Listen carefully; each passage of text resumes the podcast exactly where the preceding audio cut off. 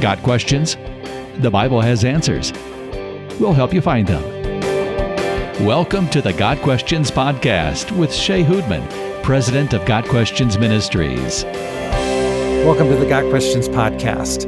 Today we're going to be tackling an issue that we do receive questions about fairly often, but it's something that um, most churches and pastors, church leaders hope to never have to do. And yet there's very explicit instructions in scripture about it. So in today's podcast, we're going to be talking about church discipline. Now, the main passage for church discipline um, is Matthew chapter 18, verses 15 through 17, and also 18 to 20, which we'll cover a little bit later. But let me just go ahead and read the passage just to get us started. Matthew 18, verses 15. If your brother or sister sins, go and point out their fault just between the two of you. If they listen to you, you have won them over. But if they will not listen, take one or two others along, so that every matter may be established by the testimony of two or three witnesses. If they still refuse to listen, tell it to the church. And if they refuse to listen, even to the church, treat them as you would a pagan or a tax collector. And so this this verse, this passage in Matthew, um, there's some some other passages elsewhere in the New Testament that kind of help to clarify um, how this is done. Kind of gives that an outline both for church discipline and it's often applied in interpersonal relationships that um, if your brother or sister in Christ sins against you, first talk to them privately. If that doesn't result in repentance, take someone with you. Then the church discipline is a little more formal. And if a member of the church is involved in sin, is not responding to a personal and hopefully loving con- confrontation, then you just bring it to the whole church. And the whole goal of the process, whether it's interpersonal or whether it's entire church, is repentance. It's not to bring condemnation. It's to hopefully point out the person the error of their ways and to point them towards how they should be living in contrast to what they're currently doing. So that's that's the goal of the whole process. Several steps. The steps should be followed in their biblical order. And again, the goal is repentance. The goal is not to um, destroy someone's reputation. The goal is not to condemn someone so harshly that they feel they can never be of use to Christ again. The goal is repentance and restoration. A lot of people get confused about the exact purposes behind church discipline. It's good that we bring up the idea that the point of it is supposed to be repentance. We're, we're called on all these times in the Bible to pursue unity, that we're supposed to be together as much as we can be. And if we don't approach conflict and disagreement the right way, that's not going to happen. One of the things you see in this process for church discipline is that it starts with the most private conversation possible. If you have a problem with somebody, the best thing to do is to go communicate with that person, just you and them. Not gossip about it, not complain about it, not whine about it to a dozen other people. You go talk to that person first, and then it escalates from there. One of the things that's really interesting about that is that that doesn't just provide the opportunity for someone who is potentially sinning to be confronted and hopefully repent when it's a personal conversation or when they're approached by several people in the church. But those steps also provide an opportunity for something almost like a due process. If if I go talk to somebody and say, "Hey, I have a problem with this or that thing that you're doing," they may wind up telling me something that changes my mind. And now this this conflict, instead of me spreading false rumors about them, well, now we've settled it. Now I understand. Okay, I was wrong about that maybe two of us go to talk to each other and we just can't resolve this this disagreement this feeling that somebody's sinning or somebody's doing harm. When you take it to a small group of people you have the same opportunity. Now you bring people in from outside the circumstances who can sort of look at it and there's a chance for those people to say you know what jeff? You're really making a bigger deal about this than you need to. This does not need to be escalated. Or you're right. This is something that we need to work with and deal with. So the the purpose of all this is not to crush somebody or to slam down on somebody or or just do everything that we can to skip to the part where we get to throw them out in the wilderness. The point of all of it is to seek unity and reconciliation and to do it in a way that doesn't create more drama and division than it absolutely has to. Uh, exactly, Jeff. And, you know, church discipline is a difficult thing, but it is commanded in Scripture. And churches, um, every church needs to uh, have uh, be taking this seriously. If if a church is serious about actually discipling people, uh, they have to be practicing church discipline because discipline is part of discipleship. You know, we all have rough edges. We all have things that we need to work on, and we all have blind spots that, uh, you know, we need to have people come into us at times and say, "Hey, uh, you know, I noticed this in your life, and um, can I can I help you through this? Can we work on this together? Is there a way that we can correct this? This sinful behavior is what church discipline is aimed at. But I, I'm struck by Jesus' instructions in Matthew 18, that passage that you read, Shea, how there are built-in safeguards. And Jeff, you were talking about about those, about there. I mean, it's possible that the person who's making the accusation doesn't have all the facts and needs to be corrected. And uh, so the process allows for that to be corrected. The uh, process uh, that Jesus describes there in Matthew 18 also has some built in protections of privacy. You know, the very first step is that you go one on one. And, you know, that's as far as it goes at the beginning, unless things escalate because of a refusal to repent. You know, the digging in of the heels and the, uh, uh, the hard, the stiff necked or the hard heart that uh, we sometimes run into. Um, but I have to say, as a pastor, um, and in our church, when we've practiced church discipline, I've only ever had to get to the first step, and the one-on-one conversation has has had good results, and it never had to go further than that. Now, that's not the case in many churches. I understand and I believe that I, I'm very blessed and I thank God every day for the church that uh, I'm pastoring. But uh, in my particular case, that has taken care of it. And when that happens, the one on one conversation takes place and then there's a resolution. Nobody else even has to know about it. So that's a, that's a beautiful thing. You may be saying, uh, you know, my church doesn't practice church discipline. And well, that may be true, and maybe they need to start practicing church discipline. But it also could be true that your church is practicing church discipline and you just never hear about it because things are handled privately and things are handled just through step one. And that's uh, that's the situation that I see in my church, and it's a it's a good thing to be following the biblical principles talking to pastors and even questions that we've received from pastors or from people who are involved in church discipline or have had loved ones go through church discipline.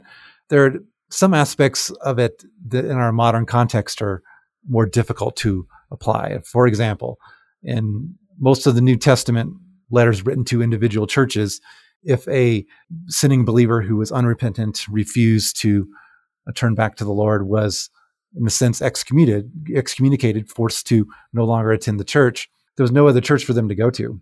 In our modern context, in most cities, especially larger cities, there would literally be hundreds of churches to choose from. So you can be disciplined to the point of have, being forced to leave a church, and there's a church two blocks down that you can attend. So some churches tend to like avoid the church discipline thing. Well, they're just going to go somewhere else anyway. So what's the point? Um, or I also have heard from pastors, church leaders who, for a very biblical reason, have tried to initiate church discipline only to have some people in the church revolt against it to the point of like, you're making. So, what if my daughter, who serves on the worship team, is um, living with her boyfriend and engaging in sexual immorality? And what gives you the right to say that that's wrong? To the point where that pastor was forced to leave for confronting essentially someone who happened to be in one of the powerful families in the church. So I, I totally get it that a lot of pastors will tend to avoid church discipline for one, they're not sure it'll do any good. And two, they don't want to stir up dissension. They don't want to have to come back and bite them for trying to do something biblical. But again, this is something the Bible commands. It gives us very clear outlines of here are the steps to take, and we should take them in those steps. For me, if the my one confusion or lack of clarity on this issue is what sins rise to the level of needing church discipline. Like if someone has has sinned, which we all do all the time, but at what point is it a big enough sin? I even hesitate to use that language that it needs to be a personal confrontation or then a group of people or then brought before the whole church. maybe I wish there was a little more clarity in this. Is to, okay, what exactly are we talking about? What specific sins do we need to confront in this way? But it's not. So I think it becomes a matter of discernment for churches and church leaders, for pastors. A quote unquote small sin in one situation would not rise to this, but perhaps in another it would. So even in this, while we have clear instructions of how to handle it, what exactly is being handled, I think there's some um, discernment involved when a confrontation is necessary or when this is a matter. This is just something that's a matter of spiritual growth and discipleship. Yeah, I think discernment is necessary always. Um, but I and I think going to what uh, going along with what you said, Shea, we need to be careful that we are only calling sin what Scripture calls sin. We're not talking about pet peeves or you know things that just rub me the wrong way, and I'm going to go take care of this issue. It's stuff that uh, the Scripture actually identifies as sinful. Those are the issues that we need to be addressing. Also, I think when we, we start the process with that one on one conversation, it needs to be in cases where that seems to be a true blind spot. It's not somebody who's just struggling with with a sin and you know confesses it and tries to forsake it and all of that, but it's somebody who pers- persists in this behavior and seems to uh, not even be aware of it possibly or or doesn't care uh, that it's hurting other people. And those are the cases that we need to be uh, pursuing. It's really important to remember that the purpose of church discipline if you watch the way that that proceeds every step in the process assumes that somebody involved is refusing to accept repentance and accountability exactly. for something that's going on. The, the point of church discipline is not to prosecute a trial with the end goal being excommunication. Hey, we proved that this guy did this sin, so let's kick him out of the church. If somebody says, you know what, you're right, this is something that I shouldn't do or I should not have done, I'm willing to accept accountability. I, I do think that this is something I need to fix then that that's how christian life is supposed to work you know none of us are going to be perfect if all we just do is prosecute when we make mistakes then we're all going to be out in no time. The point of it is to look for opportunities for reconciliation, for repentance, restoring somebody in a spirit of gentleness, and that sort of a thing. It's not just about determining was there a sin, it's what are we going to do about that sin.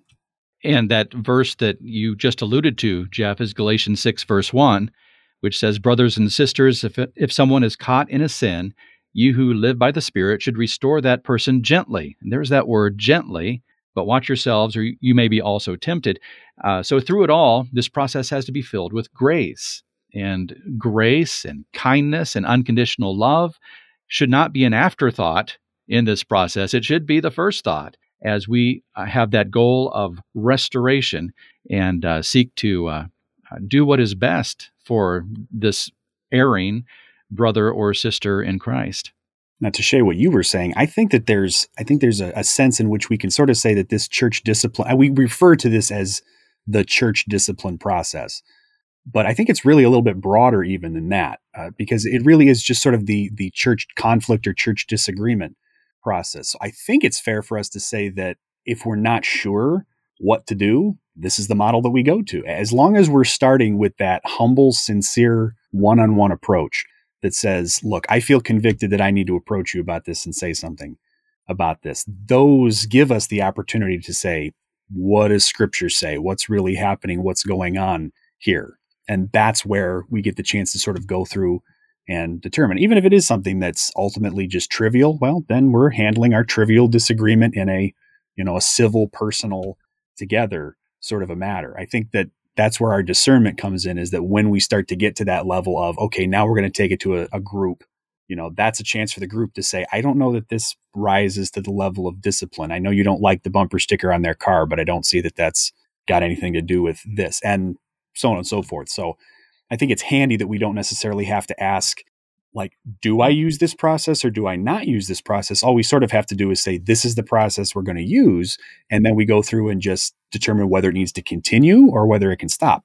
Uh, Jeff, that's a, it's a great point. And I've seen in some like employer handbooks, a policy very similar to what Matthew 18 describes in terms of even that conflicts in the workplace, um, of how to handle disagreements. So, you know, these principles apply to many situations beyond just a, a formal church discipline type of process. Because I mean, ultimately, if your goal is restoration, forgiveness, so forth, um, these are the steps to take. Um, if you if you want to nuke your relationship with a person, well, jump straight to um, broadcasting it to everyone and focus on condemnation. I mean, but if the goal is what Christ is talking about here, to lead a believer from embracing sin to rejecting sin, uh, these are the steps that should be followed. I like that you bring up the idea of a goal, that there's there's a point and a purpose behind the rules. There's advantages to the process, but those are a little bit different than the goal, the purpose. Why are we doing this the way that we're doing it? And the ultimate purpose of this is to make disciples. It's to make people more Christ like. And the first step in that is hopefully going to deal with that right then and there. But all of the steps in there are meant to have those different purposes. First and foremost is to disciple, is to help people overcome sin, is to hold people accountable. So we actually do grow, we actually do change. And I agree with what both Shea and you, Kevin, are saying is that this is necessary. You cannot not sometimes have confrontation about these things because we're not perfect. But the process is also meant to protect other people in the church, not just the one who's being confronted. We don't want sin to become uh, so accepted, so ignored that it becomes imitated in the church. We don't want to have something going on that we're afraid to speak on or speak about. And then it just becomes a trend, it becomes a habit, and nobody wants to confront. And worst of all, we don't want the way we as a church act, think, speak to provide the wrong impression to the world the the first corinthians chapter 5 has an example where paul talks about somebody who's doing something so heinous that he basically says look even the pagans know that that's gross. And that's a problem. If if the church is participating in things that even a sinful culture knows are not right then it's not even just that we're weakening the witness that we have of who Christ is and what he means but we're we're almost lying to the world about what it means to be a follower of Christ. So the fact that these are commands is important for those reasons for the individual, for the church within the church, and for how the church can witness to and help the world. If I may, I'd like to share another passage that I think deals with church discipline, and that's Math, uh, sorry, James chapter 5, verses 19 and 20. My brothers and sisters, if one of you should wander from the truth and someone should bring that person back, Remember this whoever turns a sinner from the error of their way will save them from death and cover over a multitude of sins. And so James just gives the encouragement that if you're involved in this process and your goal is to uh, turn this erring brother or sister back to the truth, then um, you are doing a very good thing. You're acting in love, which covers over a multitude of sins, and you're saving this person from possible destruction down the road. I like old westerns, and one of the one of the tropes of that genre is the runaway stagecoach, or sometimes just a runaway horse. But you know, so often there's this stagecoach that for one reason or another, has lost its driver. He's fallen off the bench there, and and the stagecoach is going down the the path pell mell, and the horses are galloping along, and of course there's this damsel in distress that's in the coach, and she's crying out for help, but not to worry because there is a cowboy coming, and he's riding a very fast steed. And he comes up alongside the team of horses and he jumps off his horse onto the backs of this team of horses, clambers his way up to the front horses, and and turns this is what's important. He turns them off the path that they were going and brings them to a stop. Then of course when everything is calmed down he goes back to the coach he opens the door saves the girl and and all is well. I love old westerns but i think that's kind of what james is talking about. In a way we need somebody to come alongside an uh, an errant brother or sister and turn them from the path that they were going. I mean, there's there's a cliff down this path at the end of this. You don't want to go this way. Turn them out of that way into the safe way. Pull back on the reins. Let's slow things down. Let's hold our horses and let's uh, let's get to a safe spot. And James says, when you're able to come alongside and uh, and guide somebody back into the path of safety and truth, then that is a a very good thing, and it's blessed. It's also good for us to remember that the purpose of going through that is to, we're, we're trying to help that person to not wreck themselves.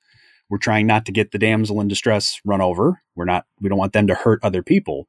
I think we also need to remember that sometimes people get confused about the concept of church discipline and they think that the point of church discipline is that no matter what the sin is and no matter what happens it's it's all just supposed to be handled completely within the church and granted we've been talking about how important discretion and privacy are when they're possible because we don't want to spread false rumors but we also need to remember that repentance includes things like accountability and nothing in the church discipline process suggests at all that there aren't going to be civil consequences sometimes for some of the things that are happening. There's a difference between me confronting somebody and saying, "Hey, I think that you are uh, you're you're you're speaking inappropriately with someone who's not your wife." That is what it is. It's another thing if I say, "Hey, I think that you're you're you may be doing something inappropriate with a minor or that you're you're committing some sort of abuse or crime or something like that. Nothing in the church discipline process precludes Christians from properly using government for the authority that God intended it to be used for. And what yeah, we don't right. want to do is we don't want to let people sort of say, oh, we're handling this through church discipline. It's not an either or, it's a both and. Church discipline involves how we as Christian believers are going to interact with others who claim to be Christians.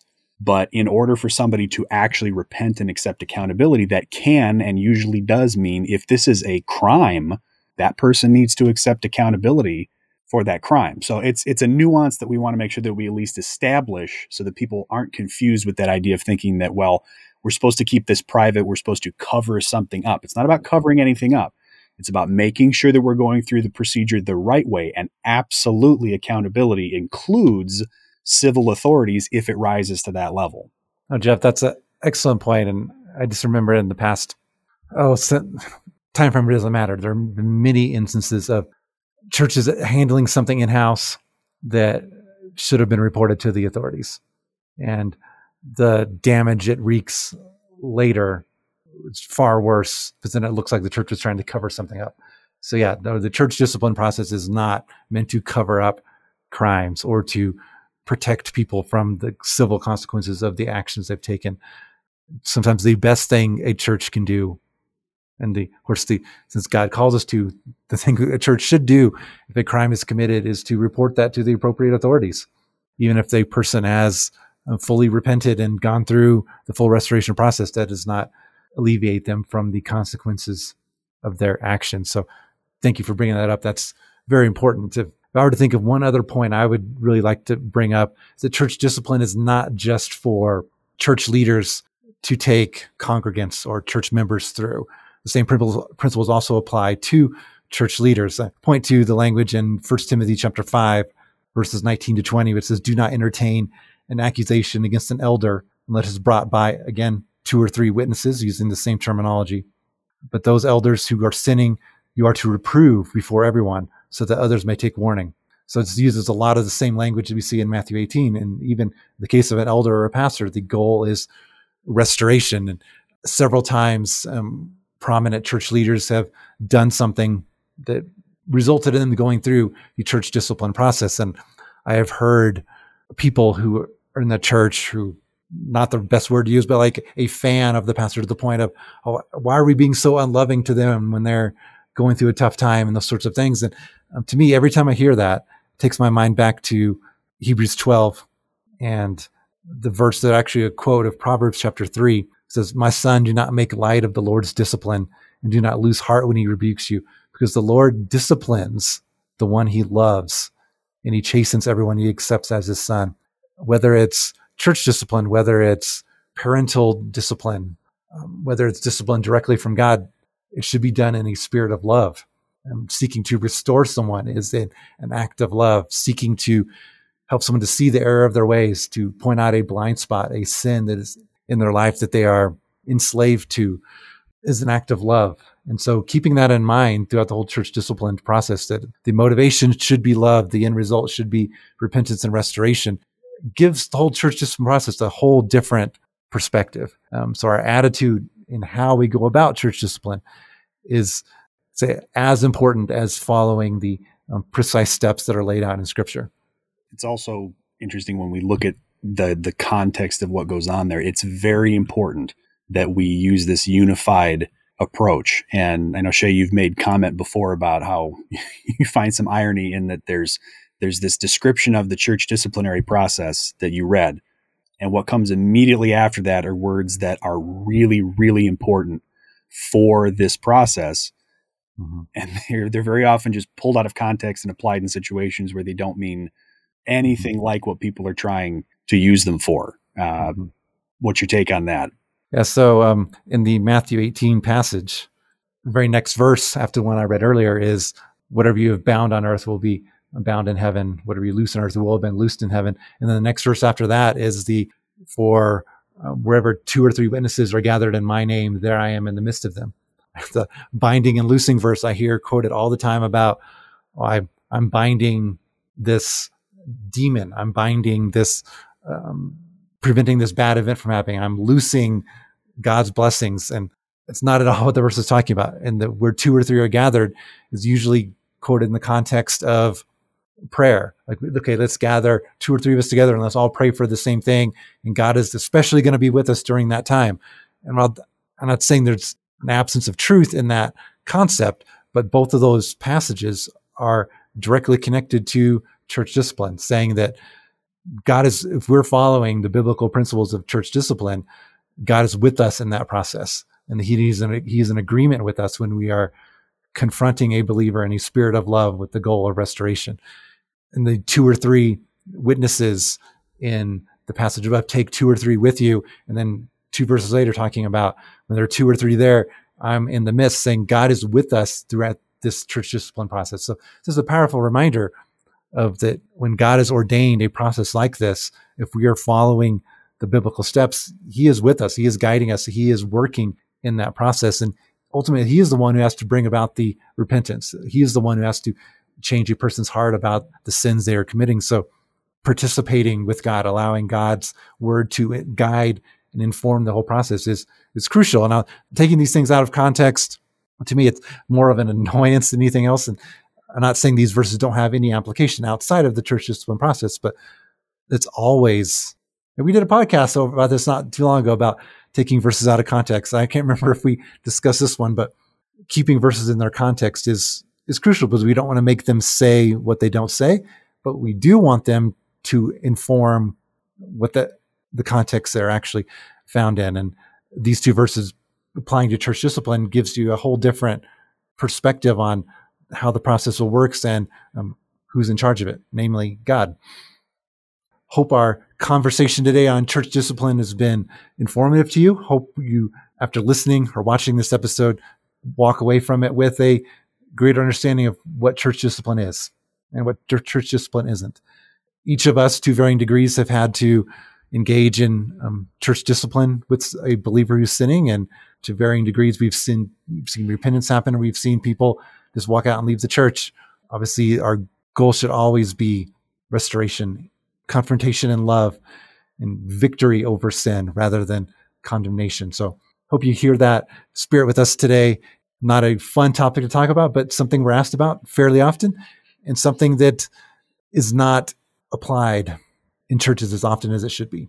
This has been the Got Questions podcast on church discipline with Jeff, the administrator of BibleRef.com, and Kevin, the managing editor of Got Questions Ministries. Got questions? Bible has answers, and we'll help you find them. Your questions, biblical answers. The Got Questions podcast. Check us out at podcast.gotquestions.org.